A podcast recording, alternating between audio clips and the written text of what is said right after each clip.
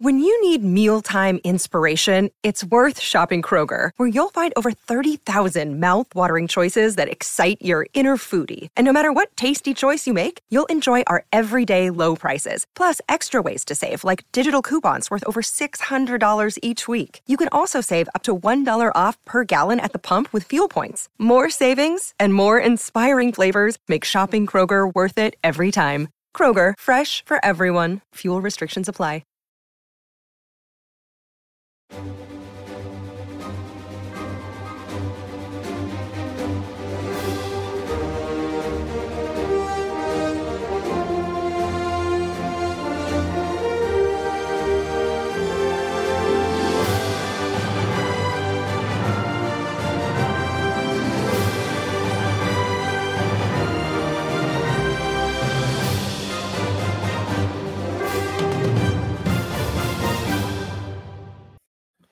Welcome back to Kinda Funny's MCU in Review Rewatch. Of course, I'm Tim Geddes, and I'm joined by the Nitro Rifle, Andy Cortez.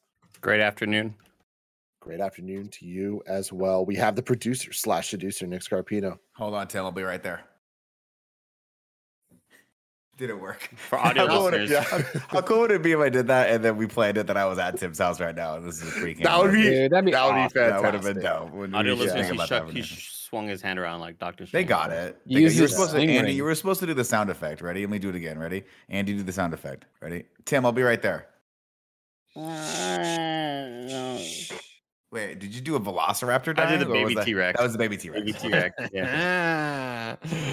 Oh man, I was expecting a Dormammu from you, Nick, but I'm sure we'll get many of them later in the episode, so we don't need it yet. No, Dormammu is the old one, Tim. The new one is Kamar-Taj.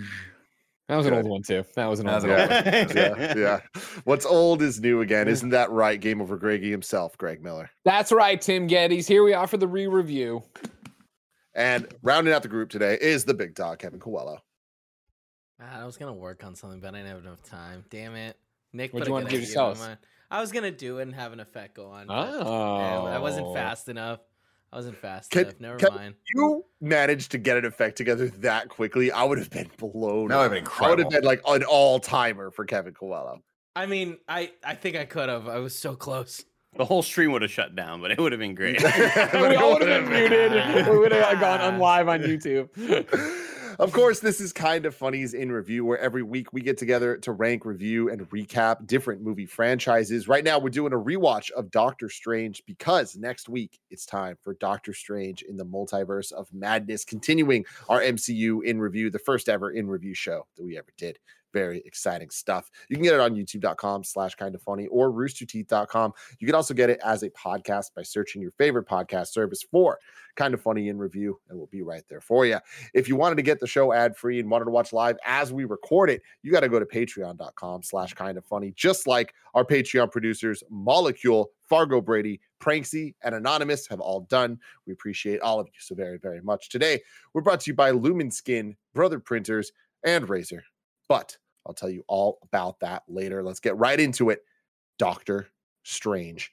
It was released on November 14th, 2016, making this the second movie in phase 3 of the MCU. It's also the first time ever we got the MCU fanfare intro. Isn't that kind of wild to think about? Mm-hmm. Because before it, there was one with music from Brian Tyler. And it was like a lot shorter, and it was just the comic book flippy stuff. Yeah, and I love that. It just went really quick, but yeah, now we get the whole fancy stuff. It is also the first of 5 appearances of Dr. Stephen Strange in the MCU, which is crazy to think about. This is one of the longest gaps between movie franchise sequels, but definitely have seen a lot of him in all the different movies from Infinity War, Endgame, No Way Home, Thor Ragnarok, so many appearances.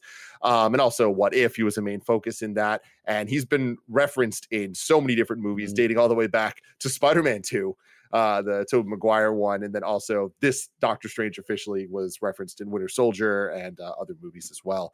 Had a runtime of 1 hour and 55 minutes and was directed by Scott Derrickson, who is known for a lot of smaller horror titles. He did Sinister and Sinister 2, or at least wrote Sinister 2. He also did Doctor Strange that we're talking about today, and he's doing the upcoming movie The Black Phone that just screened last night at CinemaCon. Crazy. And people are raving about it being a phone or foam phone. Okay. You should check out the trailer for this, Greg. It's a real cool looking horror movie that looks scary as all shit. Looks fun. All right, let me quiet for a couple of minutes while I watch it. It's getting really good. Ethan Hawke's in it. Yeah, Ethan Hawke's the Hawk Watch, right, man. He's and 56 seconds. Everybody shut up. Mm-hmm, mm-hmm. Let's just watch, but anyways, let's react to Greg reacting to it. Oh. Wow, he's scared. He's scared, Nick. I'm not. Yeah, this is like some fucking Stranger Things looking kid. It's an ad. I'm hearing about Quip Tooth the Brush. That comes out June 24th. That comes out and it looks really good. But he was supposed to do Doctor Strange in the Multiverse of Madness, but he was let go from that pretty early on. In January 2020, Marvel Studios and Derrickson announced that he would no longer direct the film due to creative differences. In separate statements, they both said they were thankful for their collaboration so far. Eventually, Sam Raimi would take it up. That is such a divorce like statement, Tim. Yeah. Yep. Mm-hmm. Like, you know, like we're happy for each other, you know. He remained on as executive producer of the film. So it's not totally like a full on divorce or anything. Edgar Wright thing, right? Because he was a full divorce, right? That was more. I don't remember. I'm sure he kept some credits. I don't know if he got executive producer on that. He salted the earth, insulted him and stuff. Wow. Yeah, maybe. Good. Maybe. Good. But anyways, Derrickson, what's cool about him is he actually spent a lot of his own money on a concept video that he pitched to Marvel to get Doctor Strange 1. And it worked out. So pretty damn cool. He's a really big fan of the character in the comics. And he did something. Is that available? That I thought was pretty cool. That'd be cool to watch. I don't think so. No. Kevin Hackett's iPod. You'll get it. Scott Derrickson describes this film as enabling a Marvel Comics multiverse to exist. He says, what we've wanted from the beginning was to bring in these other dimensions and realities, which is something Doctor Strange can do. Much like how the early Doctor Strange comics broke open the Marvel comic book universe into the Marvel multiverse, this film serves the same function. In the comics, it ended up being decades of new stories, and I think this movie will do the same thing. And he said that back in 2016. That's cool as shit, because here we are. The music was done by who? Nick Scarpino? Michael Giacchino? Fuck yeah, dude. Good. The goddamn goat. Bringing it once again. I love the score to this movie. I love Doctor Strange theme. I love how widely it can just go from like the Baroque sounds to this like psychedelic to the freaking like Eastern Asian influences. It's like so goddamn good. I absolutely love it. I'm a little worried about Doctor Strange 2. It's being done by Danny Elfman. And I gotta say, when Danny Elfman takes other people's scores and kind of adapts them to be his own, I'm not always the biggest fan. He did Avengers Age of Ultron and ruined the Avengers theme, which I thought was impossible. So we'll have to wait and see. Budget of $236 million, and that includes marketing, and a box office of $677.7 million. And it received an Academy Award nomination for Best Visual Effects. Well earned. Andy Cortez. Oh, go for it. I'm shocked it didn't win that. It should have won. I know. Mm-hmm. Maybe it was one of those stupid Hobbit movies that came out that Andy's always going on and on about. Oh, look at my ring. Let's all ride some wheelbarrows. I'm hungry and I have a ring. It's heavy, Master Frodo. I didn't have to be here. Oh, the potatoes. I cut it down. Actually, why are they Irish? Oh, he's fucking suck, Andy. He's right, Andy. Oh, crap. Andy, before I get to you, while we're talking about visual effects, I'm going to drop some facts here. According to Kevin Feige, the concept of magic in the Marvel Cinematic Universe is inspired by The Matrix and Hayao Miyazaki movies. Have you watched the Cosmos series? That's magic, the quantum physics. If somebody knew how to tap into that stuff, what's the difference between that and magic? You don't get it in Harry Potter, but if a scientist went to Hogwarts, you'd find out how some of that stuff is happening. We're not going to spend a lot of time on it, but there will be some of that particularly for a character like Doctor Strange, who goes from a man of science to a man of faith and who traverses both worlds. And sometimes there won't be an answer. Sometimes I want an answer. How's this happening? And nothing, said Feige. pretty cool. And then the effects part of it is the VFX experts at ILM developed a concept that the only other living things that can detect alternate dimensions besides humans are pigeons and cats. If you watch the film, you can spot a few moments where cats and pigeons react based on the mirror dimension events, and no one else is reacting to it. It's kind of fun. So do cats, are they cats and pigeons just constantly terrified of everything they're seeing in the mirror dimension, with the buildings folding into each other? Yeah, I know. Continuing to read the interview about that stuff, they were saying they were trying to explain why cats are so fucking weird, and they're always just kind of like, makes sense. Yeah. Andy, what'd you think? I think this movie is pretty cool, Tim. It's a cool movie. I think visually it's super. I think it's super interesting visually. I still feel kind of the same feelings that I had the first couple times watching this movie. Is just that I think it's purposeful to kind of have to differentiate Strange from Tony Stark by making him more of an asshole. Like that's kind of that's more of the arc here, as opposed to just somebody who's kind of cocky and interested in their own in their self-interests.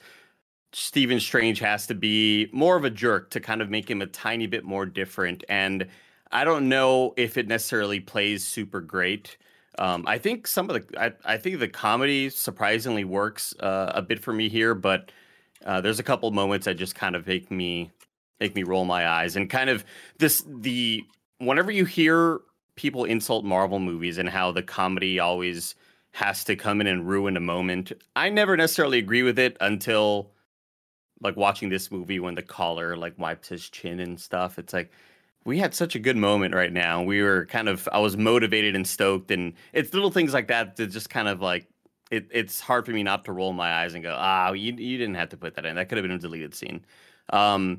Other than that, I think Tilda Swinton's fantastic. I think Mads doesn't get utilized enough, and he's still in the movie, right? He's still this force, this kind of evil asshole, but I want him to be more of a villain in this movie. I think he would have been, it would have been a smarter decision to have him kind of be the big bad in the way that Thanos always got screen time. I think he's just that damn good of a performer. Kevin Coelho, what are your thoughts? I really, really enjoy this movie. The humor gets me. I get what Andy's saying, and I feel like there are moments like the Beyonce joke just doesn't hit, and it feels like they cut something else out to like build that joke up that he does. But then like the moment where he gets wiped by the cape wipes him, I think it's fine. I think it's funny, but like what's even better is his reaction afterwards of being like, no, like he waits a minute and he keeps going and he like looks at it and is like, stop. It just, something about that humor gets me so perfectly.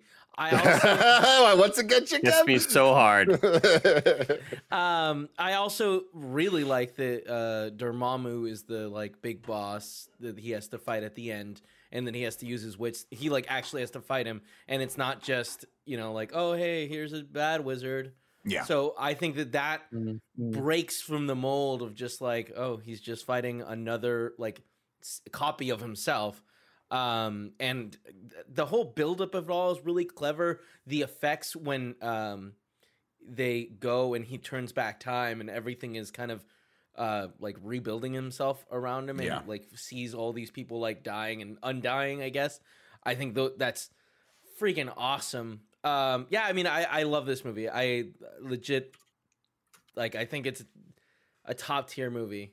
And I'm hopeful that the second one it's got that same magic. Greg Miller phrase. This is the most I've ever enjoyed this movie. I think I enjoy it more every time I watch it, and this was no exception. But what was interesting is going in, I was like, oh yeah, I remember Doctor Strange, like the movie, not the character. But it was like, I've seen so much of him coming off of Spider-Man, coming off of Infinity War and Endgame, obviously, right? To what you talked about, Tim, and how much we've seen of him.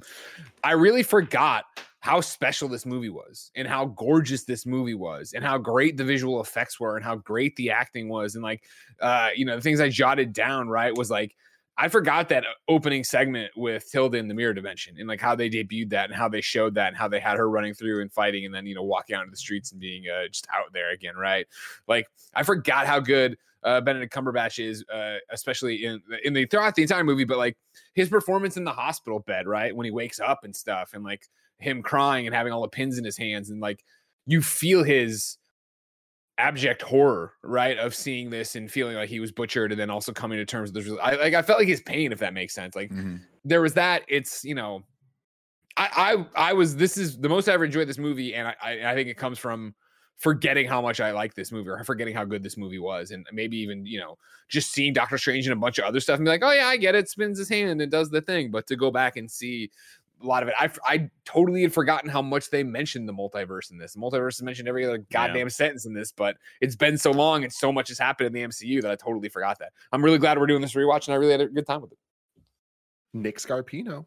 Yeah, I'm right there with Greg. I mean, I liked this movie when we first came out of the theaters just because I felt like it was unique amongst all the standalone MCU movies, like the origin story movies, largely because the Stephen Strange character, I think, has the farthest to go out of any of the characters that we've seen so far.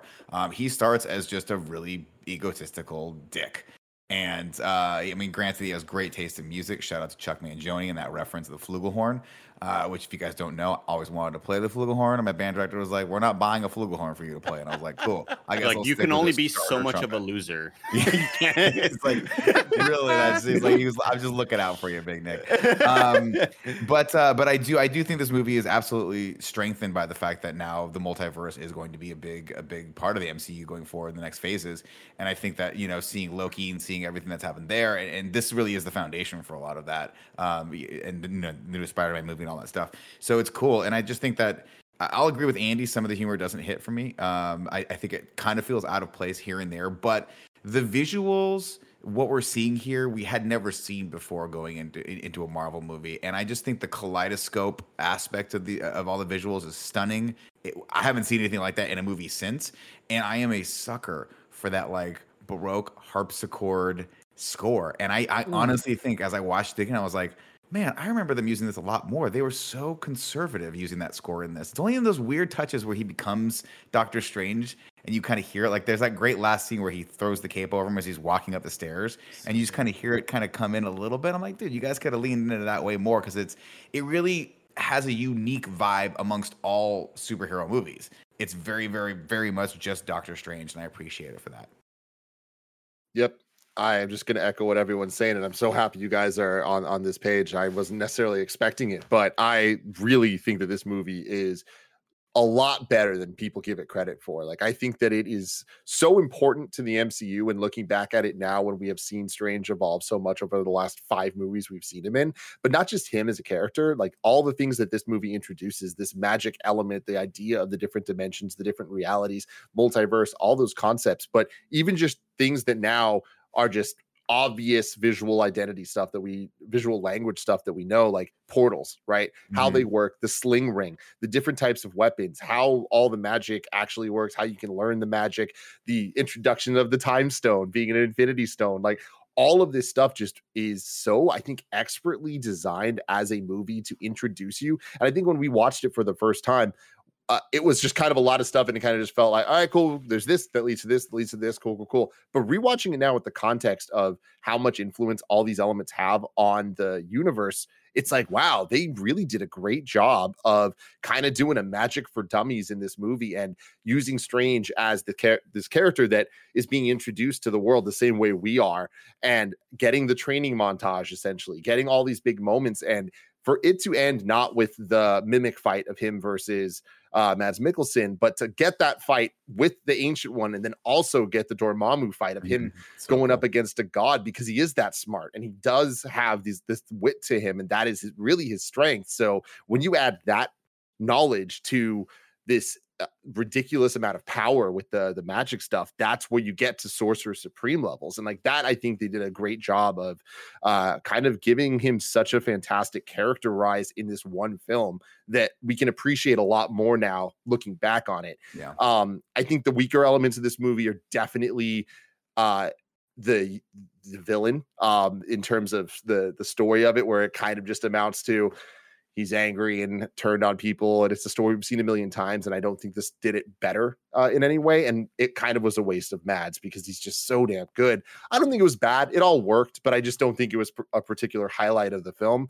And the comedy to me, I'm a little all over on. I feel like some things make me cringe more than I normally do during MCU comedy stuff. Like the Wong laughing at the end when Strange makes a joke. Like it's just chuckled just a little. It's just weird. There's something about it that I'm like, damn it, man. Like this kind of lessens it for me. But like, honestly, those are my criticisms. Like everything else, I think this movie's really special. Like it having the score that I love so much. Like this is one of the first, if not the first time a Marvel movie introduced a character theme that was iconic from the jump. It took many movies for Captain America to have a theme that any of us recognized as Captain America's theme. Iron Man never even got one. Strange got it in this movie, and they've used it in every appearance he's had since. And I think that is very, very great and a necessary thing to build this world out. This movie's fucking awesome, and I can't wait to talk more about it. So without further ado, Andy, let's get to the plot. I don't have a song. Cool. Go for it, ladies and gentlemen, Doctor Strange. Kamar-Taj gets pwned by Le Chiffre from Casino Royale. They string up the librarian and cut his head off so they can get into the restricted area of the Hogwarts library. And I'll tell you guys, they want to do their Dormammu spell real bad. Cut over to Tilda Swinton. Nick, real quick. Yeah. It didn't happen because there was a delay, but all those jokes hit. I want you to know that. Those are mostly for you, Kevin. These fucking idiots over here don't understand that there's restricted area. They're slack-jawed. They don't even know what you're saying. Nick must be making references only 42-year-olds and 12-year-olds understand again. That's right, guys. That's my fucking demographic right there. Let's see. Tilda Swinton comes in, tells Caecilius that the ritual he is trying to do is just ripped out of the book will bring nothing but sorrow. She chases after them, and out we go from Kamar-Taj to London, where she traps them in the mirror dimension, and they fight. And I stand by the fact that these visuals are just some of the coolest we've still seen to this date. Caecilius gets away from Tilda Swinton, who is bald. Cut over to Dr. Stephen Strange. Thank you, Nick. Thank you. We needed that. That was a reveal. I was wondering. Definitely not. She was wearing the hood, and then all of a sudden she takes it off, and she's bald. And I was like, "Oh, she's got scars in the back of her head. We're gonna get the payoff for that one day." And we never have. But did you know that Tilda Swinton is bald in Doctor Strange? Like, wow, big Marvel facts right here that Nick's breaking. Huge. That's what I bring to the table. Did she go bald for it, or is this like a body double? What's happening? That's a bald cap. I don't know, actually. If only we had a podcast within a podcast to discuss head style costumes. God, dude. How many balls are we going to drop today, Andy? What's going on? I'm not on it. Is it a wig? I don't know. But it's not a wig. Wig it out with Scarpino. It's not a wig. What's up, everybody? Welcome to Wigging Out with Scarpino. I'm assuming I would not put it past Tilda Swinton to have shaved her head down, but I don't think she would have bicked it like that. I'm pretty sure we're going to go with bald cap. We're going to go with bald cap. Let's see. No, I have an answer. What's that? I have an answer. Oh, go for it. What is it? According to the independent.co.uk, Swinton shaved her head for the role of the Ancient One, a character who had been previously portrayed as an Asian male. That's cool. She's dedicated to that. Yeah, great actor. Again, her comedy hits every time for me. Well, she's phenomenal. Did you ever hear the? I don't know if we ever talked about it on the show, but like, obviously there was some controversy, and you know, Marvel kind of got attacked for like, why would you cast a white lady in a role that's usually an Asian dude? Mm-hmm. And Kevin Feige had mentioned that they were hesitant to cast an Asian person because they didn't want to feel like they kind of like purposely cast a white person so that they didn't feel that they were being stereotypical about it. Tim, go ahead. Yeah, Scott Derrickson said he wanted the Ancient One to be an Asian woman, but they felt that it would be perceived as exploiting Asian fetish. He decided to cast a non-Asian actor in the role, but still to take the opportunity to cast an amazing actress in a male role. He thus wrote the role of the Ancient One, especially for Tilda Swinton, feeling she was the obvious choice for such a mystical and mysterious role. And they do call it that she's Celtic, which is neat. Well, like, she's not pretending to be another race, which I think is very good. Yeah, that's incredibly important. I also think it's interesting because it does beg the question, like, can the ancient one be anywhere, like from anywhere, right? Do they have to be from a specific lineage, or can like greatness come from anywhere?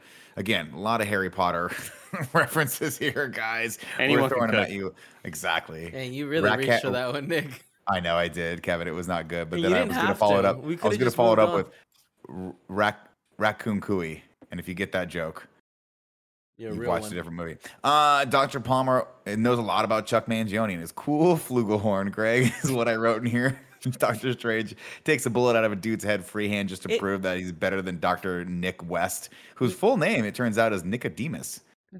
What? Nicodemus? Yeah. What else is this dude in? He looks like he's been in a lot of He was a weird alien guy in Men in Black 3, and then I think he was on an HBO show for a while. Boardwalk Empire, yeah. He was on Boardwalk Empire. He played one of the gangsters there. The flugelhorn, is it just a slightly smaller trumpet? I think it's a slightly bigger trumpet. Oh. If memory serves correctly. I think it's a deeper tone. From the images, it looked smaller, but does it look smaller? Maybe I could. But I mean, it's not compared to another trumpet, so it could just be horn shaped. In hand. You got to get the wrist shot of that. Got it. It's bigger, huh? Yeah, it's way bigger. Type in flugelhorn in hand, and you'll see. I'm upset you never got a flugelhorn, if I'm being honest. Greg, can you get on Amazon and buy me a starter? I don't need a silver one. Give me a starter flugelhorn with some rose gold, please. Have you seen the one with the curve? It's instead of the horn being straight, it like has a curve to it. It's pretty cool. I've never seen that one. You can Google that. Give me that one if you want, Tim. Dr. Palmer wants him. Before we get to the rest of this nonsense, let me tell you about our sponsors. They're not coming back. The viewers are not coming back. All right, guys, let's chat skincare. If your skincare routine is basically you washing your face in the shower with that one shower gel that you've been using since high school, then it's time to level up your skincare game. Because as it turns out, that regular body wash you've been using that you thought was good enough is probably damaging your skin.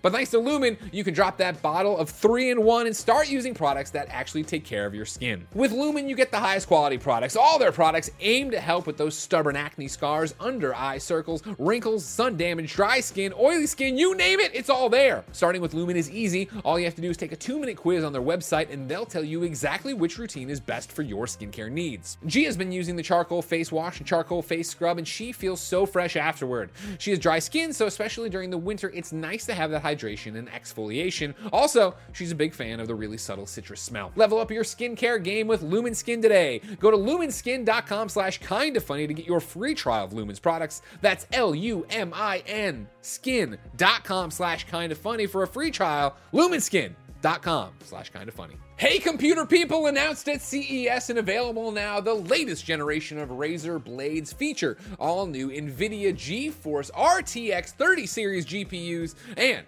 up to an RTX 3080 Ti featuring a suite of cutting-edge features to improve gameplay, including NVIDIA Reflex. NVIDIA Reflex delivers the ultimate competitive advantage, the lowest latency, the best responsiveness. Get the competitive edge you need at sub 25 milliseconds. And I asked the one, the only, the Nitro Rifle, Andy Cortez, is that good? And he said, ooh-wee, sub 25 milliseconds is great. And I said, that's fantastic. Acquire targets faster, react quicker, and increase aim precision in the most competitive games such as Apex Legends, Fortnite, Call of Duty, and more. Learn more about the Razer Blades powered by NVIDIA GPUs with NVIDIA Reflex technology at Razer.com. When I needed a printer, I turned to Twitter, and so many of you told me Brother was the way to go. For more than a year now, Jen and I have been using our Brother printer for immigration paperwork, baby paperwork, and a million other things. It's been great. But you know what printers need? Ink. And while it used to be a hassle to get ink, Brother's Refresh Easy print subscription has made it easy. The Brother Refresh Easy print subscription service is a printing plan that is based on the number of pages you print. You choose a monthly plan based on your print volume needs, color, black and white, and all print for one monthly cost. And instead of having to remember to buy replacement ink cartridges, your printer does the work for you through an intelligent ink and toner level monitoring feature that tracks the remaining amount of ink or toner and orders it before you run out. The Brother Refresh Easy print subscription service is a convenient, worry-free way to print.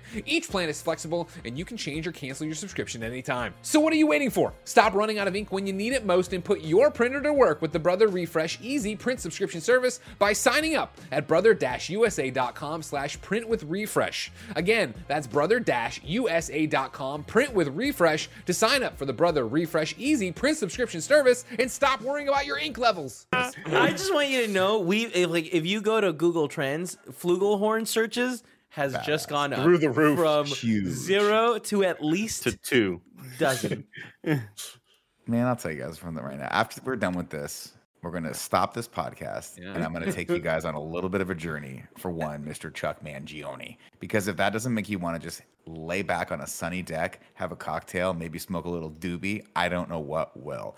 I digress. Dr. Palmer wants him to be his or her head neurosurgeon at the ER, but he's like, dude, I'm doing Dr. House shit, and that's way more glorious than your dumb ER stuff. So take it in your pocket and stuff it. Strange and Palmer, of course, used to date. There's a little bit of tension here, and Strange wants to invite her to a speaking engagement, but she's like, that's boring as shit. So she blows him off. And he goes home and he dresses up and throws on one of his cool JLC watches, which is dope as shit. And he has the collection that I've always wanted. And then hops down the highway in his Lambo. Billy calls him with some cases. And he's like, now's the right time to look through these incredibly intricate case files on your fucking smart tablet in your Lambo while you're going 1,000 miles an hour. One of which, of course, is a hidden reference. Not really a hidden reference, a little Easter egg reference to Rhodes, who was in, I think this is right after he was paralyzed in Civil War, right?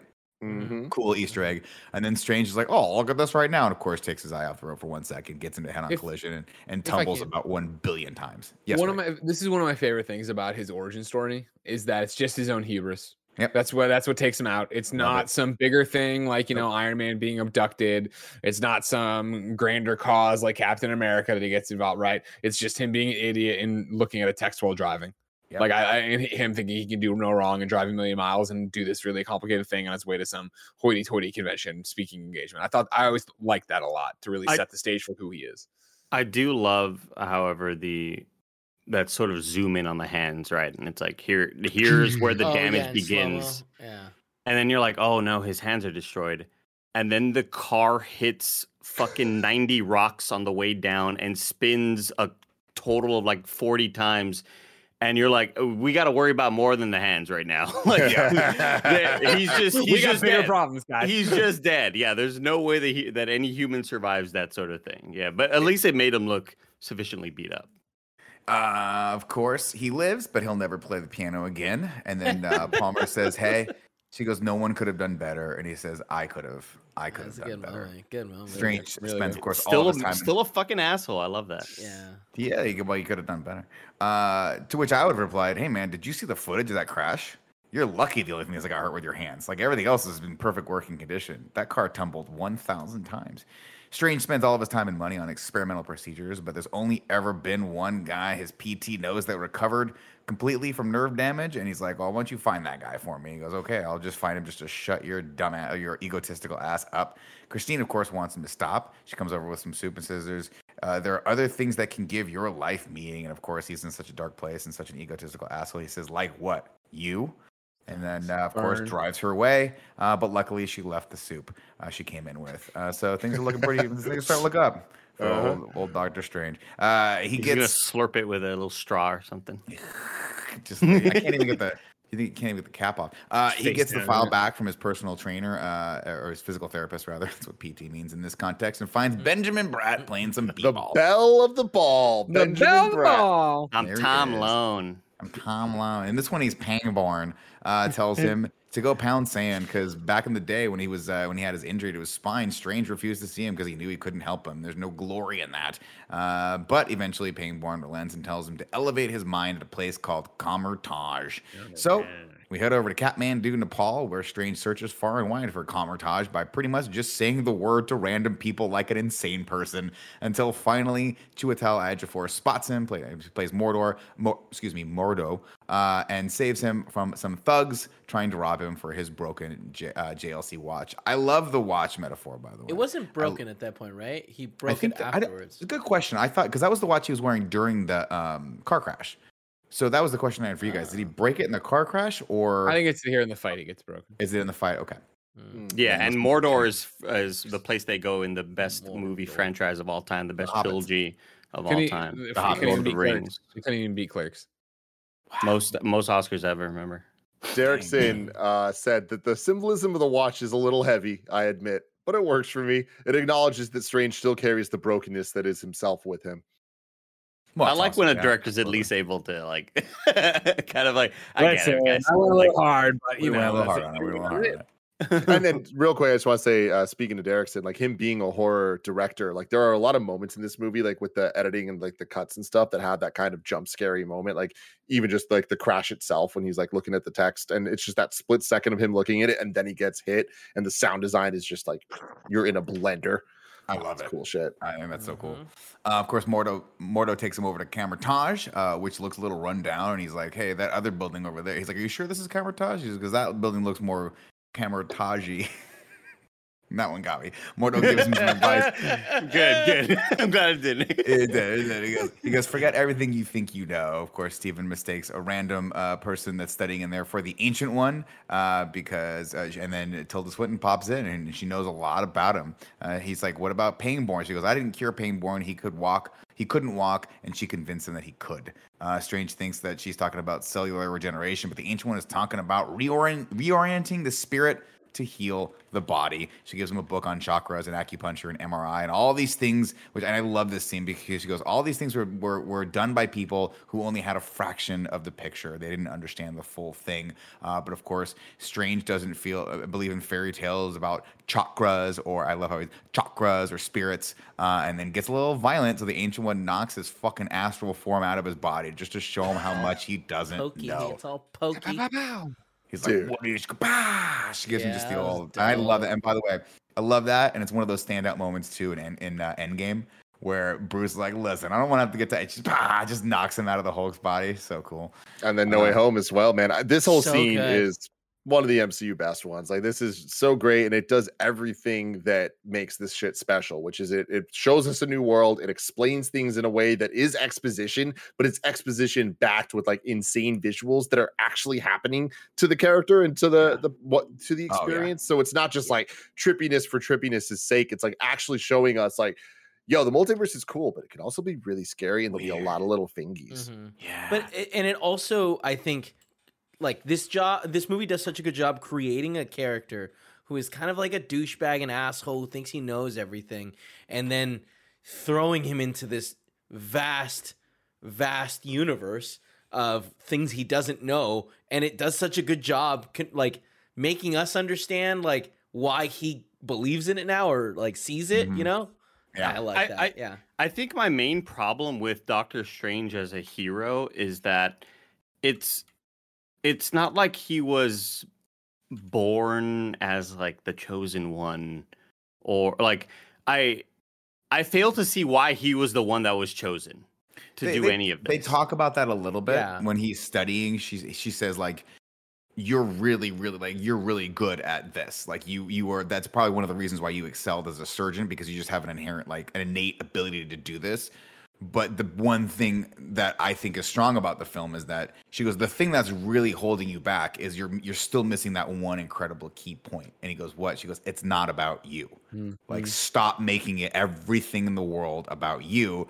And I think that's so strong, because as he goes into, like, how does he solve the problem? How does he beat the big bad guy? It's not by overpowering him. It's by using his intellect, but also sacrificing himself. Like, being willing to be like, I will be stuck in this death loop with you for all of eternity, because I just finally realized that there's more important things that come before myself, which I thought was pretty cool. Yeah, and you know what's really cool with that, and watching this is my first time watching it since we did MCU in Review leading into Infinity War, so it's been a couple years. And I mean, that was leading into Infinity War, so we got his little cameo in Ragnarok, but we've gotten a lot of substantial Strange since then. And I've gotten some Strange since then, don't you worry. Yeah, that's my man. But no, the line of it's not about you, like that being kind of the theme of this movie, I think is interesting to contextualize his choices and actions going forward, whether it's him helping Peter with the spell, or even in Infinity War, like legitimately giving Thanos the time stone. Like, what a ridiculous thing for him to do. But I love that it's not with great power comes great responsibility. Like, that's not Steven's thing. And it is more just, you have this power, but you need to not use it just to benefit yourself, not for the glory, but to help others. And when you think about it that way, like the amount of times from this movie on that he makes choices that aren't for him, but they are to help those around him. And whenever he does the crazy big spells, that's the purpose. I think it's really cool to think about it that way. Me too. Anyway, we're not quite there yet right now. Tilda Swinton brings him back into his body and then punts his third eye into the stratosphere, and it's trippy as hell, just like that one tunnel in the original Willy Wonka chocolate factory. I'm like, why is this tunnel in here? What purpose does this serve? Bugs? That was scary as shit. The creepiest thing, of course, she says, you think you know the world works. You think that this material universe is all there is. Yeah, Strange goes through all his bed. And then we get to the creepiest thing ever, just a bunch of little baby hands growing out of their little baby hands. He looks at his hands and it's a fractal. Each finger is made of hands, made of fingers of hands of fingers, you know? That is the scariest thing. That's the kind of shit that, like, I bet if you thumb through some very early Greg Miller drawings, you'll see a few of those. Yeah, for sure. Anyway, she opens his eyes to the infinite multiverse. That's the first reference we get there, out there, including Dormammu's. And the sequence is incredible. And then he comes back, and of course he's an on. He says, teach me. And she says, no. So they kick his ass out, just like they did Rob Paulson in Fight Club. And just like Rob Paulson, he hangs out for like 5 minutes, and they bring him back in. And they, let's see, the Ancient One, of course, is reluctant to show another talented student the way, least he turn out like Caecilius, but eventually Mordo talks her into it, and they let him back in. He gets handed a piece of paper with the word Shambhala on it, and he goes, what is this, my mantra? He goes, no, it's the Wi-Fi password. We're not savages. That joke I thought was pretty funny. Strange takes his watch off and reads the inscription on the back. Of course, this is the one watch he couldn't part with because the inscription on the back says, time will tell how much I love you, from Christine, which is a very, very nice thing. This is Wong's first introduction as well. That's right. It's funny because seeing him in this movie, I'm so happy where he is now compared to where he was in this. And I think it's totally explained by just his relationship with Strange kind of opening him up and making him a little friendlier and more lighthearted in the future movies. But he is tied for Doctor Strange for appearances in movies. He wasn't in Ragnarok, but he was in Shang-Chi, and Doctor Strange wasn't. Oh, that's cool. Yeah, I love Benedict Wong. I think he does a great job in this. The next day, of course, Strange begins his training. He's until the Swinton tells him, we harness energy from the other dimensions of the universe to cast spells, to conjure shields and weapons, to make magic. I love all the graphics here. I love how they're doing all this stuff. I think that's so unique and cool. And again, Tim made that earlier point that everything has that sort of distinctive visual style, and that's one of the strengths of the MCU, is that you see these things, these glyphs that they make, and you go, okay, that's Doctor Strange world. That's that kind of magic. Real quick, a note on that. There's on on the New Rockstars channel, youtube.com/newrockstars, MT did this really cool breakdown of the color science of the MCU and how they're following throughout all the movies. There's a consistent back and forth reasoning of when magic is purple versus red versus orange versus blue versus whatever. And when you see the glows off of different things, even not just like the most obvious, like, okay, Wanda's shit or what, like Strange's shit. Like when you're talking about just any color elements going on, it's backing up story points and science in the world where there's like a consistent Bible to it all. It's really damn cool. Strange asks, how do I get from zero to where you are, the Ancient One? And she says, how did you get to be, to be replacing people's brains, whatever the fucking neurosurgeon does? And he goes, years of practice and study. She's like, hey, now you're on the track. So he heads over to the library where all dorks go and meets Wong. And Wong goes, he's like, Wong, just Wong, like Adele or Drake. And I'm like, this guy gets it, Tim. Yeah, I mean, he might be older, but he's smart. He gets modern contemporary references. We're going to get a banger of a Beyonce reference later, Greg. Fucking put your pants back on. Strange. I can't ever imagine this guy doing karaoke. Never. This Benedict Cumberbatch? Does he do karaoke? Oh, Wong. That makes sense. Wong's a badass. Anyway, let's see. Strange finishes all the remedial books, so Wong takes him to the master section, and Strange asks about the Ancient One's private collection, but Wong tells him they're far too advanced for anyone but the Sorcerer Supreme. And I think this is the first time she's referred to as the Sorcerer Supreme, and that's pretty fucking cool. Strange. And now Wong is. Yeah, that's badass. Strange notices one of the pages from the book of the Castle of Cagliostro, which is torn out, and which apparently is about turning back time. Nice share reference there. But Wong tells him not to know. For more on this, you should watch episode 4 of What If? The Doctor Strange episode, where they actually go and he talks to Cagliostro, I think. You can skip it though and just read about it. It was good. You guys suck. You guys are all dead. Nick, it wasn't good. Come on, you're going up to admit that. No, I really just want to look at Kevin's reaction. Caecilius, of course, starts. We cut back over to him and his gang, and they start the spell from the missing pages, and the whole crew gets cool Dormammu eye tattoos. Strange can't make the shapes happen with his sling ring, but he's good at grunting, so that's something for him. Strange Things, it's his hands, but Master, I'm going to mispronounce this, Hamir. So those grunts. I wasn't going to put this fact in here, but the fact that you brought up those specific grunts, I'm going to. They're not Benedict Cumberbatch.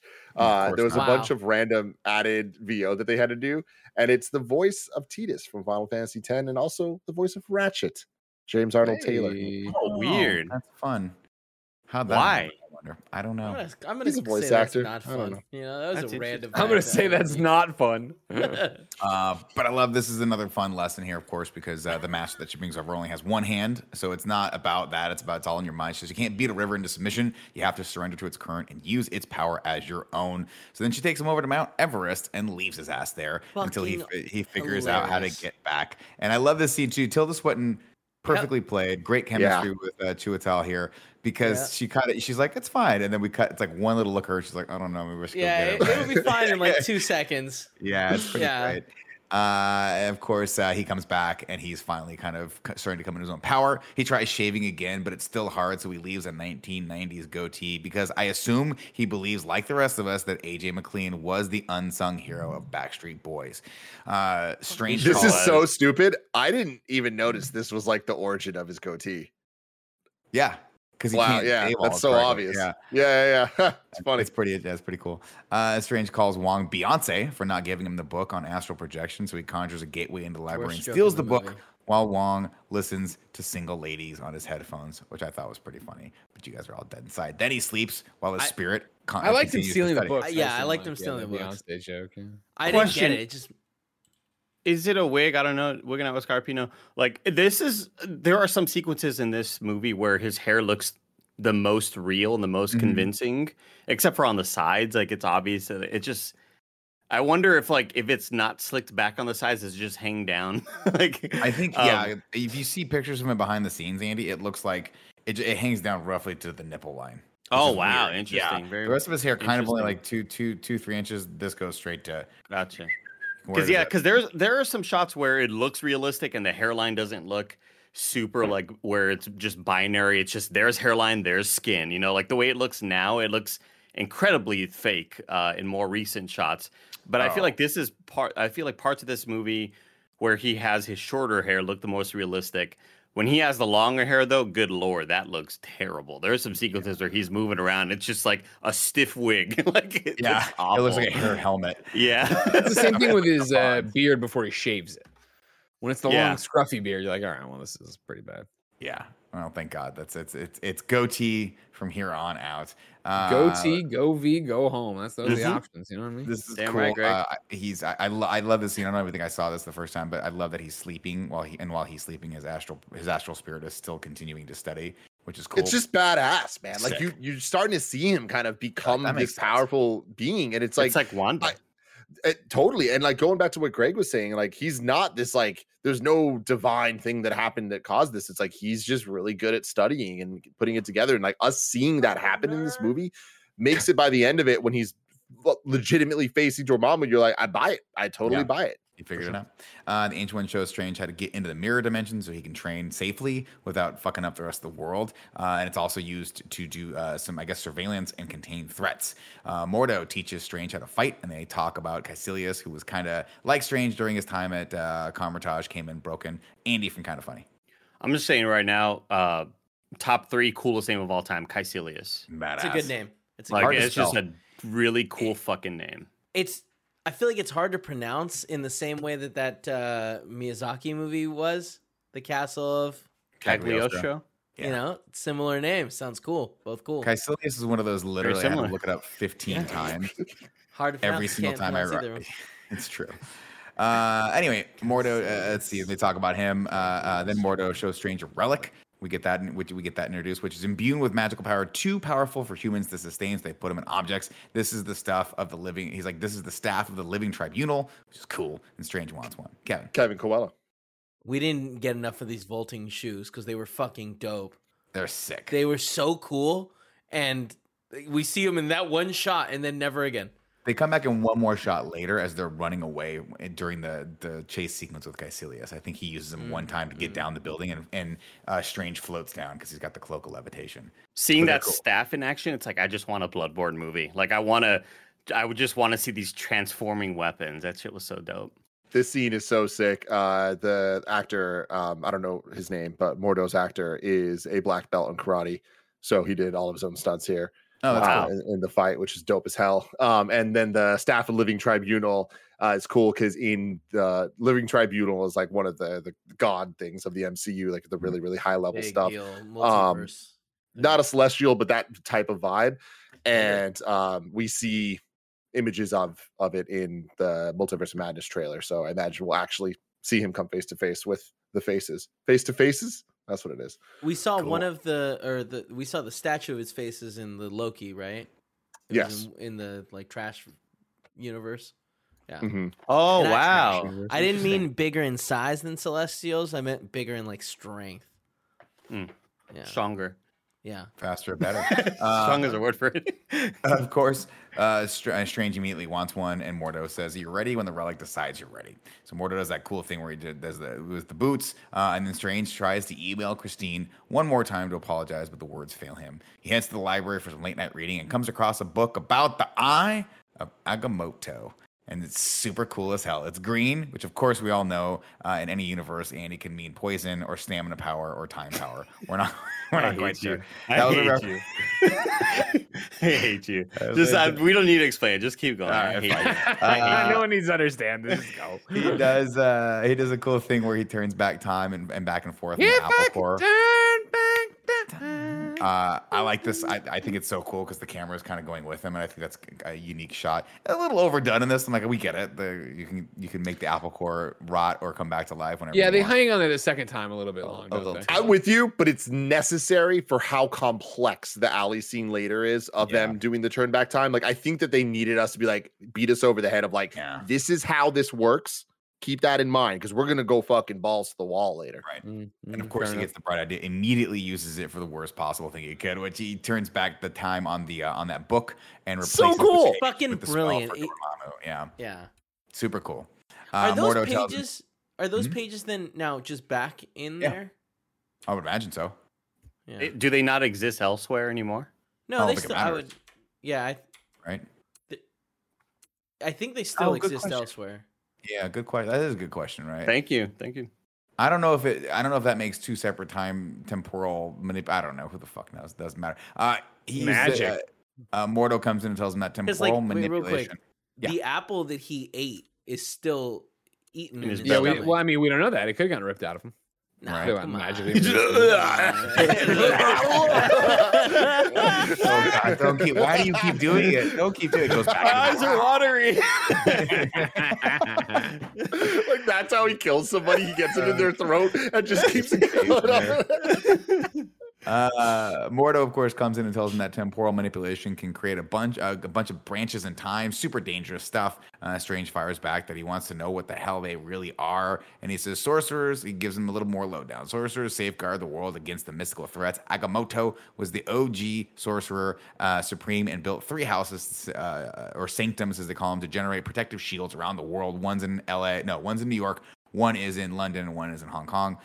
Sorcerers protect the sanctums. That's what we're here for. Dormammu, of course, dwells in the Dark Dimension beyond time, which is the coolest fucking statement you could say. He hungers for the earth most of all. Strange wants out. He's like, I came here to fix my hands, not fight in a mystical war. But it's too late because Caecilius attacks the London Sanctum and destroys it, forcing Strange to the door to the New York Sanctum on Bleecker Street. That's the first time we see that here. He sees some cool gateways that have control knobs to other places. I love that. I love the 3 windows with the control knobs by them.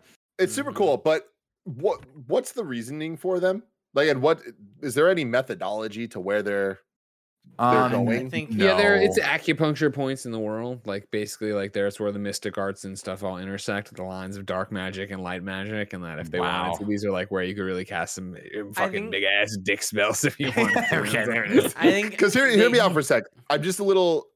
I was watching. I was confused by like what the function of this is, because if they were doors to the other sanctums, that would make sense. But these are people that have sling ring portal things that can go anywhere they want at any time. Yeah, what's the purpose of this? Tim, it's like back in the day we had CRT TVs and you couldn't really take them with you, and now we have laptops. Yeah. You see what I mean? IPhones. Yeah. Perfect comparison. Yeah, the sling ring is a laptop, Tim. I think it was just literally for the sake of they had a cool action sequence figured out. Really cool. We need the thing at the end of the thing. That's it. The floating door too, like the reverse shot of the sand dunes. So rad. See, for me, that was more. Did she? It was the woman who went through the door in the fight or whatever. Did she lose her sling ring? I forget that part. I don't know. She runs back like I'm like, why don't you just cast? Yeah, she does. Okay. I don't think she ever had a sling ring. Because what ends up happening is the Caecilius is like, I know something you don't. You lost your sling ring. Right. And then the other guy comes back. Right. Right? So he used his sling ring to come, not his own sling ring. I didn't really try. I can, on the next time we do this, when Doctor Strange 3 comes out, I'll track the sling rings on this. Greg, good. Yeah. Go to that. Sure. And we'll do the sling ring tracker. Quick thing about Dormammu. He's a lot like Ego. In the sense that, like, that was Ego's plan, right? Like, had Ego conquered to eat all the planets, right? Yeah. And do you think they know about each other? Probably. So I'm saying, like, what if Ego is, or Dormammu is another universe's Ego that has succeeded, you know, and has now become a multi-universal threat? I want to live in that Ego world. Just going to unify the planets in like a hive mind, whereas Dormammu is like stopping time. He was going to turn them all blue. In that, like, the color, sure, but like this is more of like a dimensional stoppage of time and eat your power kind of thing. Well, I think that's like once you've dominated a whole universe, you probably got a lot more power. You know what I mean? Probably there's no time then. You know, interesting Dormammu stuff here. Tony Todd was considered for the role of Dormammu. Tony Todd, of course, the actor from Candyman with an amazing voice. The producers invited him into his studio for a 6-hour voiceover session for the voice work. But ultimately decided on going a different direction, which ended up being Benedict Cumberbatch also doing the voice of Dormammu. Although Todd was understandably disappointed, he didn't come away with the final role. He said he understood and is using the process as a motivational tool for himself. Quote, I say this just to point out to everybody that you got to roll and sway with all these punches and waves that come at you. Did I cry? No, I understood. I was disappointed at the value that I lose. People going, dude, are you Dormammu? But there'll be another Dormammu. There will be another Dormammu. Roll the punches. Which is so great. But then the other thing, and this is just crazy theory time that I don't actually think is going to happen, but would be pretty cool. There is a theory that Dormammu is one of the other multiverse Stranges. Like we saw in What If, kind of getting like all fucked up over time, cool. And it being him being voiced by Benedict Cumberbatch might just be like a fun retcon reference in the way that like, oh, the kid from Iron Man 2 was Peter Parker, and it's like, no, he wasn't, but yeah, he is. You know what I mean? Yeah. That's cool. That's really cool. We also see for the first time here, I put the Cape of Agamotto, but now I know it's called the Cloak of Levitation, so we'll just strike through that one. Caecilius and the gang kill Daniel, the master of the Sanctum of New York, and Strange gets involved. He tries to fight them off with his magic whip, but he's out of his depth, clearly. He manages to knock one of the thugs into the scary desert place from Beetlejuice and then throws the other into the jungle, but Caecilius gets after him. Their scuffle lets out the Cape of Cagliostro, but they're not quite synced up yet. The Cape, he wants to grab an axe, and he's like, no, you're not. You're missing the point. You got to grab this other thing that looks like an old, ancient Iron Maiden thing. And he's like, what the fuck? And finally gets it, understands it, throws it at Caecilius, and it imprisons him. Caecilius, of course, wants the whole world to be engulfed in the dark dimension, so time will never kill anyone again, because time is the only thing we can't get back. The Ancient One is hoarding all the immortality for herself, and Caecilius has been stalling for time, so one of his thugs can kill Steve. And he's like, I know something you don't. You lost your sling ring. I do want to say, like, aside from everything that just you mentioned, Nick, all cool stuff. I love the animation of the Iron Maiden. I love the weird robot thing. It just seems like really cool and real. But I fucking love these sort of mirror sword blades that they're using. I think they look so sick. It's such a simple effect, but the initial moment of Mads sort of like stretching it out and you seeing kind of the distortion behind where the blade exists, it looks so badass, man. The visual effects go so hard in this movie. Are they just blade shards from the Mirrorverse? Is that what they are? That's what I thought. Yeah. That's cool. That's really cool. I never thought that. I didn't say this in the beginning when I was giving my thoughts, but I just really, more than anything about this movie, appreciate how it just commits and goes for it and like totally attempts to just have the coolest thing happen at any given moment. Every fight scene's creative as shit. Every fight scene's different than the last one we saw. Greg mentioned the opening of it being like that Mario Galaxy style Mirror Dimension fight with Tilda Swinton. Coming back later and seeing like the advanced version of that, but getting kind of this tease in this like hallway fight scene where it is just entertaining. Every single thing you're looking at is awesome. And when we start seeing the mirror shit kind of like roll over itself, it kind of becomes noise when it's the whole kaleidoscope stuff. But if you just focus on any one element, it is awesome. Like there is so much thought put into how everything connects and works, and it's not noise. It is like beautifully designed. And I just think that they just keep one upping themselves, like as we get later to the time fight. Here it's cool seeing this hallway fight that's kind of using the more the gravity type thing, like the Inception fight we had in the in the hotel, was it? Yeah. Or whatever it is. That's super cool. But then we get the astral fight that has some goofy moments, but that's like 6 or 7 unique fight scenes in this movie that a lot of other MCU movies might have one, might have two. So hell yeah. Also, of course, real quick, shout outs to the joke where he goes to grab like the weird gauntlet thing. And Caecilius is like, you don't know what that does, do you? Yeah. And he's like, it's heavy. That's the humor I like of it. Me and too. That and the whole, you know, Mr. Doctor, it's so Strange. Yeah. Who am I one to judge? Like I thought that was so funny. I really feel like Mads makes this like all the delivery of all that so much better because he's so weirdly genuine and kind of like a nice guy when he's saying like when he's in those moments, like he just stabs someone in the chest, but like he's like, oh yeah, I mean this is strange, I guess. No problem. Yeah. Of course, Doctor Strange gets stabbed through the chest by one of the thugs. The cape comes to save him, and through the scuffle, Steven grabs the thug's sling ring and rings himself over to Christine's hospital. He gets to the operating table, but passes out. She starts working on him, but his astral form leaves his body and comes to help her, guide her through the surgery, and she freaks out. She's like, what's going on? He was a little up right now. And then, of course, he uses his hand to, like, glow the inner side of his body so she can see where the blood is coagulated. Cool. But the thug from the mansion lets his astral self out to loose and goes after Steven through the gateway that he's open. While Christine tries to save Steven's mortal form, they start getting into it. Steven flatlines, so Christine grabs the paddles and shocks him, which supercharges his astral form. He tells her to do it again, up the voltage, do it again. She's like, your heart's already beating. He goes, just do it again. And he uses it to just nuke the guy's brain in the astral plane. Strange takes the opportunity to finally apologize. Yeah. In that moment, did she kill that guy or did he kill that guy? You know what I mean? Like, but who's to blame? Because he's Strange, like, oh, I don't want to kill. Strange is the one using the power to kill it. Like Christine doesn't even know what he's doing over there. She thinks he's weaving some kind of astral quilt. You know what I mean? Keep a little baby warm. Sure. She doesn't understand she's an accomplice to astral murder. So if I bring a box with a button and I'm like, press the button, and you press it without knowing someone's gonna die. You're saying you're not the bad guy there, okay? Well, now also true, yeah, definitely. In that scenario, if you're like push this button, you give me no restrictions, like Perry White from Superman Returns did in that movie. Like, yeah, I'm trying to get you there. If you say, of course, like you hit this button, somebody dies. That's a different story. But you get $1 million. But Stephen Strange didn't pop up, say, "Hit me with the juice again. I'm gonna kill this guy." Yeah. What was that, Kim? I said, but you get $1 million, right? That's how I'm pushing that button for sure. Yeah.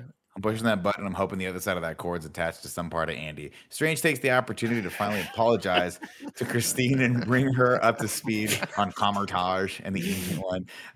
Christine doesn't believe him until he shows her the dimensional gateway he opened up in the mop closet, which is funny. I mean, he's also a ghost person in front of her. Like, I'm like, at this point, like, what the fuck more do you want me to show you? You just saw my astral projection over my mortal body, but whatever. Well, don't tell me. You're lying to me. That's fine. Like, okay, no, come on now. We have that one little beat too, where Rachel McAdams, I think, doesn't get enough credit. I think she does a great job in this. We have the moment where the mop drops and she jumps. Yeah, it's just too much for her. Which is real. Like, the fun facts I have here is due to the popularity of the Marvel films, Rachel McAdams had a change of stance and became interested in appearing in any of them. She would take any of them. Unknowingly, she was the first choice for the role of Christine. McAdams was previously approached by Jon Favreau as the first choice to play Pepper Potts, but she declined. The startled reaction in the broom closet was genuine, since the mop handle fell completely by accident and it scared her. And Scott Derrickson decided to keep the reaction to the film because she never broke character. I had heard that the mop was Andy Serkis. mocap. Oh, which is wow. Yeah. Is there nothing that man can't do to ruin my films that I like? Back in the mansion, he seems the body of the dude he iced, and we hear the cool harpsichord track as he puts the cape back on, and I love it. Strange tells Mordo that the Ancient One that Caecilius can fold matter outside of the mirror world, and they're like, whoa, he's growing in power. I love how mad she gets. She's like, he's folding in the real dimension. Yeah, and it's like, cool. Oh, yeah, this fucking guy. You know what I mean? It's dangerous. Nothing cooler, guys, than when the most powerful person on the good team is like, wait, the bad guy can do something I didn't know that you could do. Crazy. Elevated stakes. Strange Nick tells Mordo. She definitely knew. Like, she's stronger than Caecilius, right? Oh, yeah, she should have iced him out, but she's on that fucking dark juice, man. She's got to get that dark energy through her veins. Just, she's taking a nip from the dark side, man. Yeah, bro, who wouldn't? Only New York and Hong Kong Sanctums remain now. The Ancient One gives him the duty to become the protector of the New York Sanctum, but he doesn't want the job because he just killed someone. He's like, look, dude, I'm a doctor. I took a Hippocratic oath to not kill anyone, and I just iced my first person. I don't want any part of this. And then Strange, of course, she's like, you stop being so egotistical. So what about me? What about you? You're using the dark juice, dimensional energy to keep yourself alive. Using the juice. I love how she's like, tread lightly, dog. Like, yeah she's you like, sure you want to go down this path, bro? Like, you don't know what you're getting into. I love that. It's always so fascinating to see what Tim's got going on from the waist down. Do you guys ever think about that? When he gets up, you're like, is it shorts day? Is it a... One day it's going to be roller skates. Next day it's going to be... He flipped his head. He wears the headphones for show. He wears the headphones to act like he can't hear us when he walks away, but then he knows. He laughs at the jokes. But he understands we're jackals, and the second he leaves, we're going to pounce. Let's see. Strange, of course, read the missing pages from the Castle Cagliostro book, which I have to imagine is a novelization of the famous Miyazaki movie. Stephen and Mordo get into it. Mordo lacks the imagination needed to find another way that doesn't involve killing everyone, and Mordo fires back. Stephen lacks a spine and hands. Caecilius comes back with his bomb and blows up the New York Sanctum. So Strange, does he blow up the Sanctum? I missed that part. I think he does. No, right? Strange puts him in a mirror dimension. Mirror diverse. That's right. So he doesn't blow up. You can't hurt anybody here, bro. Right. Yep. Wait, or does he? Because he has to. Somebody blows up the New York dimension, the New York Sanctum, right? Did we not see that? Because Hong Kong, they say at one point Hong Kong is the last Sanctum. So I don't know if they blow up New York or not. Tim, did they blow up the New York Sanctum? You're muted. I don't think so, but they didn't blow it up. It wasn't being, all the things from it were taken, right? Oh, so maybe like, because the fight was in it, right? So what things were taken? I don't think it has any, right? I don't know. Yeah. Maybe if you take out two of the legs, coffee machine. Like a tripod. They had an ice machine. No, not the coffee machine. Yeah. They had one of those really clean ice machines, Kevin the Elon. Oh, one day. Anyway, Caecilius comes back. I wish you could have drank from it, Andy. I wish every day that you could have drank. One day, man. One day. He traps him in the mirror dimension, to which Mordo's like, hey, that was a really bad idea because the mirror dimension is powered by the dark dimension and they're way more powerful here. And Strange is like, God, man, y'all got to start telling me some shit. This whole sequence, super rad. This is, I think, the standout sequence in the entire film where it's all the kaleidoscope stuff. It's awesome, right? Yeah. It's the Inception style buildings folding into itself. We get a great Stan Lee cameo. Of course, Caecilius. The little cars doing like that little 90-degree turn. Hard turns. And also a fantastic shot of the two sort of fucked up geometric skylines off on each corner with them two falling in the middle, from super far away. That's such a great shot, dude. Yeah, dude, it's so cool. The Stan Lee cameo in the film is one of 4 Stan Lee cameos that were filmed in one day. James Gunn said that he filmed 3, being this film, Guardians of the Galaxy 2, and another title he did not reveal. And then those were all used in the different movies around this era for Stan Lee. And then also, this scene's so damn rad, but how dope is it that we live in a world that they're like, this scene's cool, but you know what could be cooler? If Spider-Man was swinging through all this shit. And then we got that shit. God bless the MCU. Please continue, Nick. Very, very cool. Of course, Caecilius gets the drop on Strange and Mordo, but the Ancient One comes in to save his bacon. Cool fight. I love the floor in this because it kaleidoscopes into being the floor from which I think is the shape of the Sanctum glass. Super rad, or their shape, whatever. I don't think it's the Sanctum glass. It's just it's like a cool shape, right? It's like I feel like it's the Buddhist one from Kamar-Taj or something like that. Yeah, Kamar-Taj, super cool. Isn't it the lotus? Is that what it is? Like the shape of a lotus. It doesn't matter, but it looks familiar, cool, symmetrical. But shape. It's because she lands there, and we get this cool, like, man, fucking one of the coolest things in the whole thing is Caecilius slams the floor and it ripples. Fuck and yeah. knocks them all, and she stops it and then slams it back at him, which is rad. Big Perry yeah. right there. I'm telling you, she could have beaten him easily, but she was looking forward, you know? She had a plan. She knew this was her moment to die. During all this, Dormammu, Mordo spots the same insignia that she has on her forehead as the bad guys do, and she goes, oh, he finally realizes, she is drawing her power from the Dark Dimension. Stephen, let's see, Caecilius stabs her through one of his men, and they head back after her into the real world as she falls like 800 stories to her death, or seemingly. Still the fucking most violent thing that we've seen in a long time. Jesus. God, holy fuck. Damn. This is brutal. She thumps down way harder than... I like, no one expects it. I've seen this movie like 4 times now, and I still am like, oh my God. At they didn't cut that? They didn't edit that? Like, what? And then a second later, we see her like in the real world or whatever, or like in the hospital bed, just fucking bloodied. It's like, this is so brutal. At any moment, you still expect some magic spell to like stop or what? But god damn, it is so loud. And like, I love that there's no music there. It's just every visceral sound effect. Interesting that something I hadn't thought about, but Doctor Strange is wearing the Eye of Agamotto and could use it. He could have. Out of power, out of juice. Reversed it. The bill always comes due, Kevin. The bill always comes due. Of course, he attempts to operate on her, but his hands shake. So in a moment that I think is incredibly important to the character development, he hands the scalpel to Nick, and he's like, I need your help on this one, which is important. Then the Ancient One flatlines, so Stephen heads outside to hang out with her astral projection as he watches bolt of lightning go across the sky in slow motion. And she's like, I could never see past this exact moment. All the things I've done, I've looked past, I can never see it. But she's like, you got one more lesson to learn, Stephen. He's like, what is it? And she goes, arrogance and fear still keep you from learning the most important thing. It's not about you. She tells him that Pangborn used his magic to walk. He could have used that magic. He could have not walked and used that magic for something bigger to help the world, but he chose to go back to his old life. And she's like, what are you going to do now? And then she looks, and I mean, you want to talk about just a banger of a scene and just an incredible actor doing it. Tilda Swinton, I'm not ready. No one ever is. He says, no one ever is. We don't get to choose our time. And she takes Stephen's hand. She says, death is what gives life meaning. Knowing our days are numbered, your time is short. You'd think now that I'd be ready, but look at me, stretching one moment out into 1,000 just so I can watch the snow. And then she lets go of his hand, and as he looks back over, she's gone. Such a good moment. That's such a good line. Beautiful. So well Stephen, of course, goes back and takes Christine's hand. He reminds her of her previous words to him that losing his hands didn't need to be the end. They could be the beginning because there are other ways to save lives, a harder way. And she goes, a weirder way. Christine, of course, gets a call from the ER, and Stephen finally tells her what he should have told her back in his apartment. I don't like soup.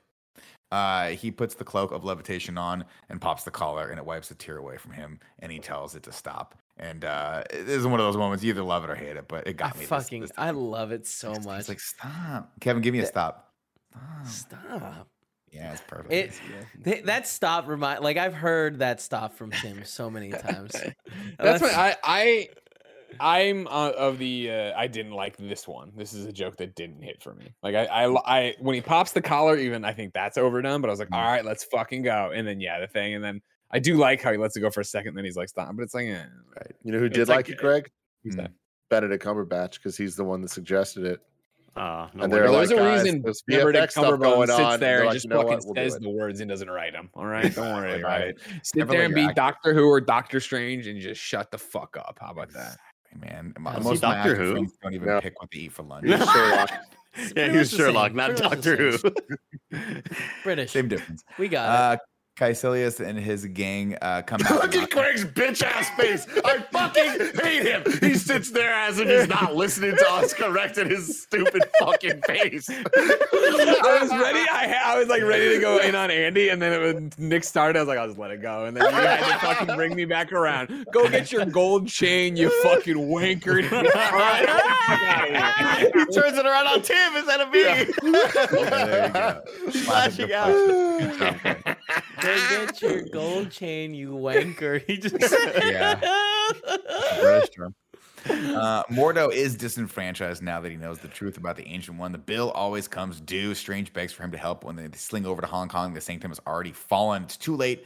Nothing can stop him. And then Strange is like, oh, not necessarily. I'm sorry, I missed this part where Wong gathered the team to go defend the Hong Kong Sanctum, but it's too late. Strange uses the Eye of Agamotto to turn back time, and Caecilius and his people reverse time and start fighting Strange. They kind of... I didn't notice this at first, but they like cast a spell to get themselves out of it, which is cool. And their face literally reverses back through their body. It's a really cool effect. Neat. Dude, this whole scene I think is absolutely perfect because it is like VFX we have never seen before. It's using time for fight choreography, which is always cool, but there's just so much care and love put into all the different things that could happen. And like the different elements they show us of like the fire hydrant having the water or whatever it was. Like they do a good job of focusing on things so that when we get the kind of set piece moments, it all adds up and makes sense to us. But I really, really love the way the camera kind of works with it all. And every single thing you're being guided through the choreography and them casting the spells to reverse it. So they're fighting them. It's like, this just could not be cooler. Agreed. And Joey, the answer is yes. I do, in fact, reference Cher every time someone says turn back time. If I turn back time. Wong comes back to life and is actually happy that Strange broke the laws of natural physics, nature causing, because now he doesn't have a metal pipe sticking out of his chest anymore. Caecilius convenient. That's very convenient. It's a great moment for him too. He's like, oh, you're happy now? He says, well, don't stop now. Caecilius breaks the spell and freezes time. He tells them that the Dark Dimension is beautiful, a world beyond death, beyond time, and Strange. It's one of those classic moments where he's like, what did you just say? Beyond time? Beyond. Light bulb goes off in his head. He heads to the Dark Dimension to talk to Dormammu, and the colors here are just incredible in this dark dimension. Yeah. For a dark dimension, they got some cool colors. It's pretty bright. Dormammu, of course, he says, "I've come to bargain," and Dormammu just disintegrates him, and then everything reverses and comes right back. I missed the part where he casts a little spell on himself. Yeah, we see the little he thinks ahead, does his little magic trick, and then goes in there and dies possibly thousands of times. And I love that it's on his wrist, by the way, because that's where you tell time, which is great. Of course. And with the keen-eyed viewers, I just thought that was just cool. Another Marvel fact from Nick. Yeah, I mean, it ties in with the watch. So cool. It is cool. It's cool. You guys, you know what, guys? Not all of them, the opportunities. You don't have to take every opportunity to dunk. You can pass it off to a fucking normal shot on the basket occasionally. Okay. Get fucked. Tim, do you have any information on how long he was in the loop? No, I don't. Don't they say it at some point though? I googled it yesterday. After the fact, the director did. Yeah, I googled it afterwards. It seems like it's unclear, but Kevin Feige has said that he was in there long enough to get. I think Kevin Feige said 1,000 loops, repeats. Yeah, but some other people have said a lot longer in time. But supposedly he was able to get better at magic while in there. Mm-hmm. Interesting. Oh, because he must have practiced defense against this guy because this is the most powerful thing ever. Yeah. Going through reps, get the reps in. You know, you're going in next time. Let me try this thing out because last time that was quick. Like one of those Souls games that Andy likes to play. Mm-hmm. They have some great banger back and forth. There says this is how things are now. You and me trapped in this moment endlessly. And he says, and you'll spend all of eternity dying. He says, yes, but everyone on Earth will live. You will suffer, he says. Pain's an old friend. You will never win. No, but I can lose forever. That makes you my prisoner. And then Dormammu eventually realizes he has to capitulate here. Strange makes him promise to take his zealots and never come back. Bargain accepted. We go back to that moment where Caecilius was monologuing and his people get sucked back into Dormammu. And he says, you really should have read the whole book because the warnings come after the spell. And then Wong laughs way too much. Terrible. And it's not great, but whatever. It could have been one chuckle and it would have been perfect. Exactly. It would have been like, look, you got him to laugh. Great. Instead, he hangs on it for way too long. Shout I need out someone to edit Kevin's laugh in there. If I could wave my magic wand hand and take two things out of movies permanently. Obviously, number one, wigs. Take them out. I don't need them. Come on. Two, fake laughing. One of my only thing I hated about the last Spider-Man movie was they were like, Doc Ock, Dr. Octopus, that's gotta be not right. And then they just laughed, right? I'm like, get that out of there. That's terrible. It was a horrible line. My favorite moments of comedy were when Wong is being a dick to Strange, because I think they needed to dig into that more. I loved the, wow, people usually think I was funny. He's like, are those people being paid by you? Like, I love that moment. And I need more of that. I needed more of that just to kind of put Strange in his place a bit more. Strange finishes turning back time. Mordo tells Strange there will be consequences for breaking the natural laws, as the bill comes due always. And he quits. Up, Mordo. He walks away. You know what I mean? Oh. But he looks so cool when he's walking away, right? Oh, he grows his dreads right there. It's like, wow. I think it's so fucking dope. I love the idea of this setting up all these characters and the rules of magic and all this stuff, and having him be such a firm believer, as well as Wong, and like supporting the Ancient One, to be betrayed. I just think the kind of like heel turn that he takes like is very well set up for how little screen time he actually has. And I think it's cool that they show how powerful he is, like even in the fight with Strange, and he clearly has a knowledge of all this stuff and the relics and all that. Like, Mordo's character on a rewatch, a lot cooler to me than I've ever given him credit for. I agree, and I like specifically that it's set up that he is not. He has that one moment where he's like, "You have no idea the things I've done." So he's basically killed for her because he believes in the cause so much. So to have her betray him in that way, I feel it. I feel that that would be enough to warrant him walking away and just trying to find a different path. Of course, Strange goes back to the Sanctum, which was either blown up and re-put back together, or we'll never know. But he puts the Eye of Agamotto back in its place, which Wong tells him it's a good idea. He's like, it's probably a good idea to put that back here until you learn how to use it, because it's a dangerous. It's dangerous to walk the streets wearing an Infinity Stone. Fucking what a moment! What a moment! What's an Infinity Stone? He goes, oh. You're dumb. You'll never have to know. Don't worry. Yeah, don't worry about it. Strange walks, of course, then in slow motion back up the staircase toward that cool glass window, and puts it back on. We hear more of the amazing soundtrack. And he looks back down at his hands, which are shaking one more time, and then looks back up through the window at the city below. The end. Then we cut to the mid-credit sequence, which is a banger. We got Thor, Doctor Strange hanging out and drinking beer, which refills itself on talking about Loki. And Strange is like, why are you here? He's like, listen, I'm here. Me and Loki are here. We're looking for Odin. He goes, so if I help you find Odin, you'll leave Earth immediately. And he goes, yep. He goes, okay, let's go. And then we cut over to the end credits, where Mordo finally catches up with Pangborn. And he's like, I see at long last what's wrong with the world. Tom Lone takes the power from his belly presumably for himself. The end. The world needs less sorcerers. You're a dick, dude. A dick. Yeah, I don't think the power works like that way, Nick. Like, I don't think he can take the power for himself. I think he just takes his power away. I like to believe a little bit it goes into his pocket. You know what I mean? It's like my it's the tax. It's the tax for doing it. Yeah, exactly. Mm-hmm. Bill to this day, this is the longest-running MCU post-credit scene that has not yet been resolved. But hey. We won't have to wait long. I imagine we'll get answers next week. But before we get to all that stuff, I want to do something I like to call Haiku in Review. 7 syllables in the middle. You'll need 5 for the first and last line. If it's not poetic, no need to fret it. Haikus don't need to rhyme. Haiku in Review. Haiku in Review. You nailed that one, Andy. Thank you for staying on the ball. Really loud. You go to patreon.com/kindafunny to write your review in haiku form, just like Joe Mertens did. How does your light shine in the halls of Shambhala? Three Dog Night gets it. I'll tell you what, Joe. I don't. Halls of Shambhala. That must be a Three Dog Night song. Yeah, I don't know. I'm not familiar with Three Dog Night. What was the last line? Three Dog Night gets it. Three Dog Night. I don't know what the hell that means. Shambhala is a song by Three Dog Night. Wow. Oh, wow. That's cool. That's a deep cut right there. And then that's likely a band that he would have been into from the 60s. Just making it up, helping out Joe Mertens. Yeah. Good job, Joe Mertens. What's up, Kev? Nothing. I was just laughing. Oh.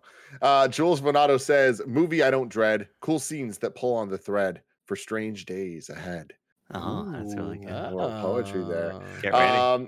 And then, since it's a rewatch, we don't need to do Ragu Bagu or the ranking, but I did want to bring up the ranking real quick of where we're at, just to see upon rewatch if we think that putting Doctor Strange at its position, how we just feel about it nowadays. Doctor Strange is at number 17, yeah. Right below Black Panther and above Hawkeye. Any thoughts? I mean, I think. Go ahead, Kev. I was going to say, I think that I think that it's a stronger movie than Black Panther because of the like that final fight scene and how cool that was and how that I think elevates things significantly. Where Black Panther, it's just him fighting literally someone in his Black Panther suit. But it's Michael B. Jordan who's fucking awesome as Killmonger. Yeah, and it sucks that we're not going to see him again. Terrible CG. Or will you? You won't probably. I don't think so. Yeah. It'd be cool. She got unsnaps during the snap music here. Exactly. Yeah, I always thought we ranked this a little too low as well. I think I got outvoted, if I remember correctly, when we first reviewed this. Me and you, Nick. Me and you. I would have liked to have seen it a little bit higher, just because I think it is a unique movie amongst all of these. I think the style that goes a long way, and I'm right there with Kev. Like I think the character development that leads to that final fight and how he outsmarts Dormammu. We haven't seen something like that really. It's not just a I'll punch harder moment. It's a I've learned everything. Like I'll use everything I've learned along this journey to outsmart this final big baddie, and it really is fulfilling by the time we get to the end of it. So I would have put this. Again, I can never rank anything above Iron Man just because I love that movie so much. I'd probably put it right below that, if not, yeah, beside it. Can we do beside now? No, yeah, sure. You can share. Sure, okay. Of course you can. Yeah. I think it's right where it belongs. I think going above, I think I just enjoy Black Panther too much as a movie to move it above that. And when we think of Far From Home, I enjoyed Far From Home's journey more, and I think that ending final sequence, similar to Nick mentioning, like it's not just a punch harder moment with Doctor Strange. Upon rewatching Far From Home recently, and just the sequence of him getting back to Happy on that jet, and the pulling at your heartstrings moment when Happy's kind of looking at him becoming the new Tony Stark, building everything on the fabricator, to the sequence where you think he has Jake Gyllenhaal dead to rights, and then he grabs the gun with a Spidey sense. What a fucking awesome moment that is. And yeah, I think Far From Home is still above that. But again, Hawkeye, a little too high. Everybody, let's rethink that, maybe. Let's rethink that. Hey, you were the deciding vote on that. So nobody blame but yourself. 33 for me. For me, yeah, I think I would move it up, but in the same conversation we're having, I would put it underneath Iron Man, and I would put Black Panther underneath that, and I would put Far From Home underneath that. Far From Home, whereas I like Doctor Strange and Black Panther more every time I watch them, Far From Home I don't not like. I don't dislike it. It's just I think it might have been a little bit, oh man, we really love Spider-Man and we came in a bit high. Whereas some of that, like the moments Andy just pointed out are great or whatever, but then also like the fucking effects they're fighting and shit like that and the bus scene and everything else, it's kind of like, all right, well. Yeah, for me, looking at our list in particular, it's like, I don't agree with it, as none of us do exactly one-to-one, but I do agree with it in terms of the tiers that we talk about. And I think that where Doctor Strange is here, it's in the right tier. And I do think that 1 through 17 on this list are all a very high tier. I think that for me, the toppest tier would probably end... I don't even know how many are in the God tier at this point, because it's just there's so many amazing ones. But I think Doctor Strange is very, very high up there. It's probably in the second tier of Marvel movies for me. And that's just how low that second tier goes all the way halfway through the MCU. So shout out to them for continuing to kill it. Hopefully, Doctor Strange, the Multiverse of Madness can keep it up. It has a lot to pull off, but my fingers are crossed. Let us know in the comments below how excited you are for Doctor Strange in the Multiverse of Madness. We will return next week in review to get that done. And then we have a whole bunch of other cool in reviews coming up, just to give you guys a little tease of what we got going on.